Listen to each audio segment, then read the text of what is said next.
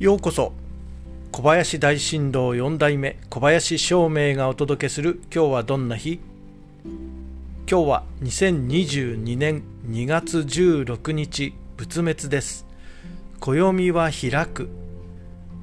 ドアが開くように物事を始めるのに良い日になります。そして一泊水星のあなたの8日間は？今週は相手を立ててみましょう。自分の意見を通すことを優先せずにまずは相手のことを考えて一歩踏みとどまって考えてみましょう。相手の意見を聞いてその意見を受け取ってから自分を出してみることにしましょう。きっといいことがありますよ。それでは今日も良い日で小林照明でした。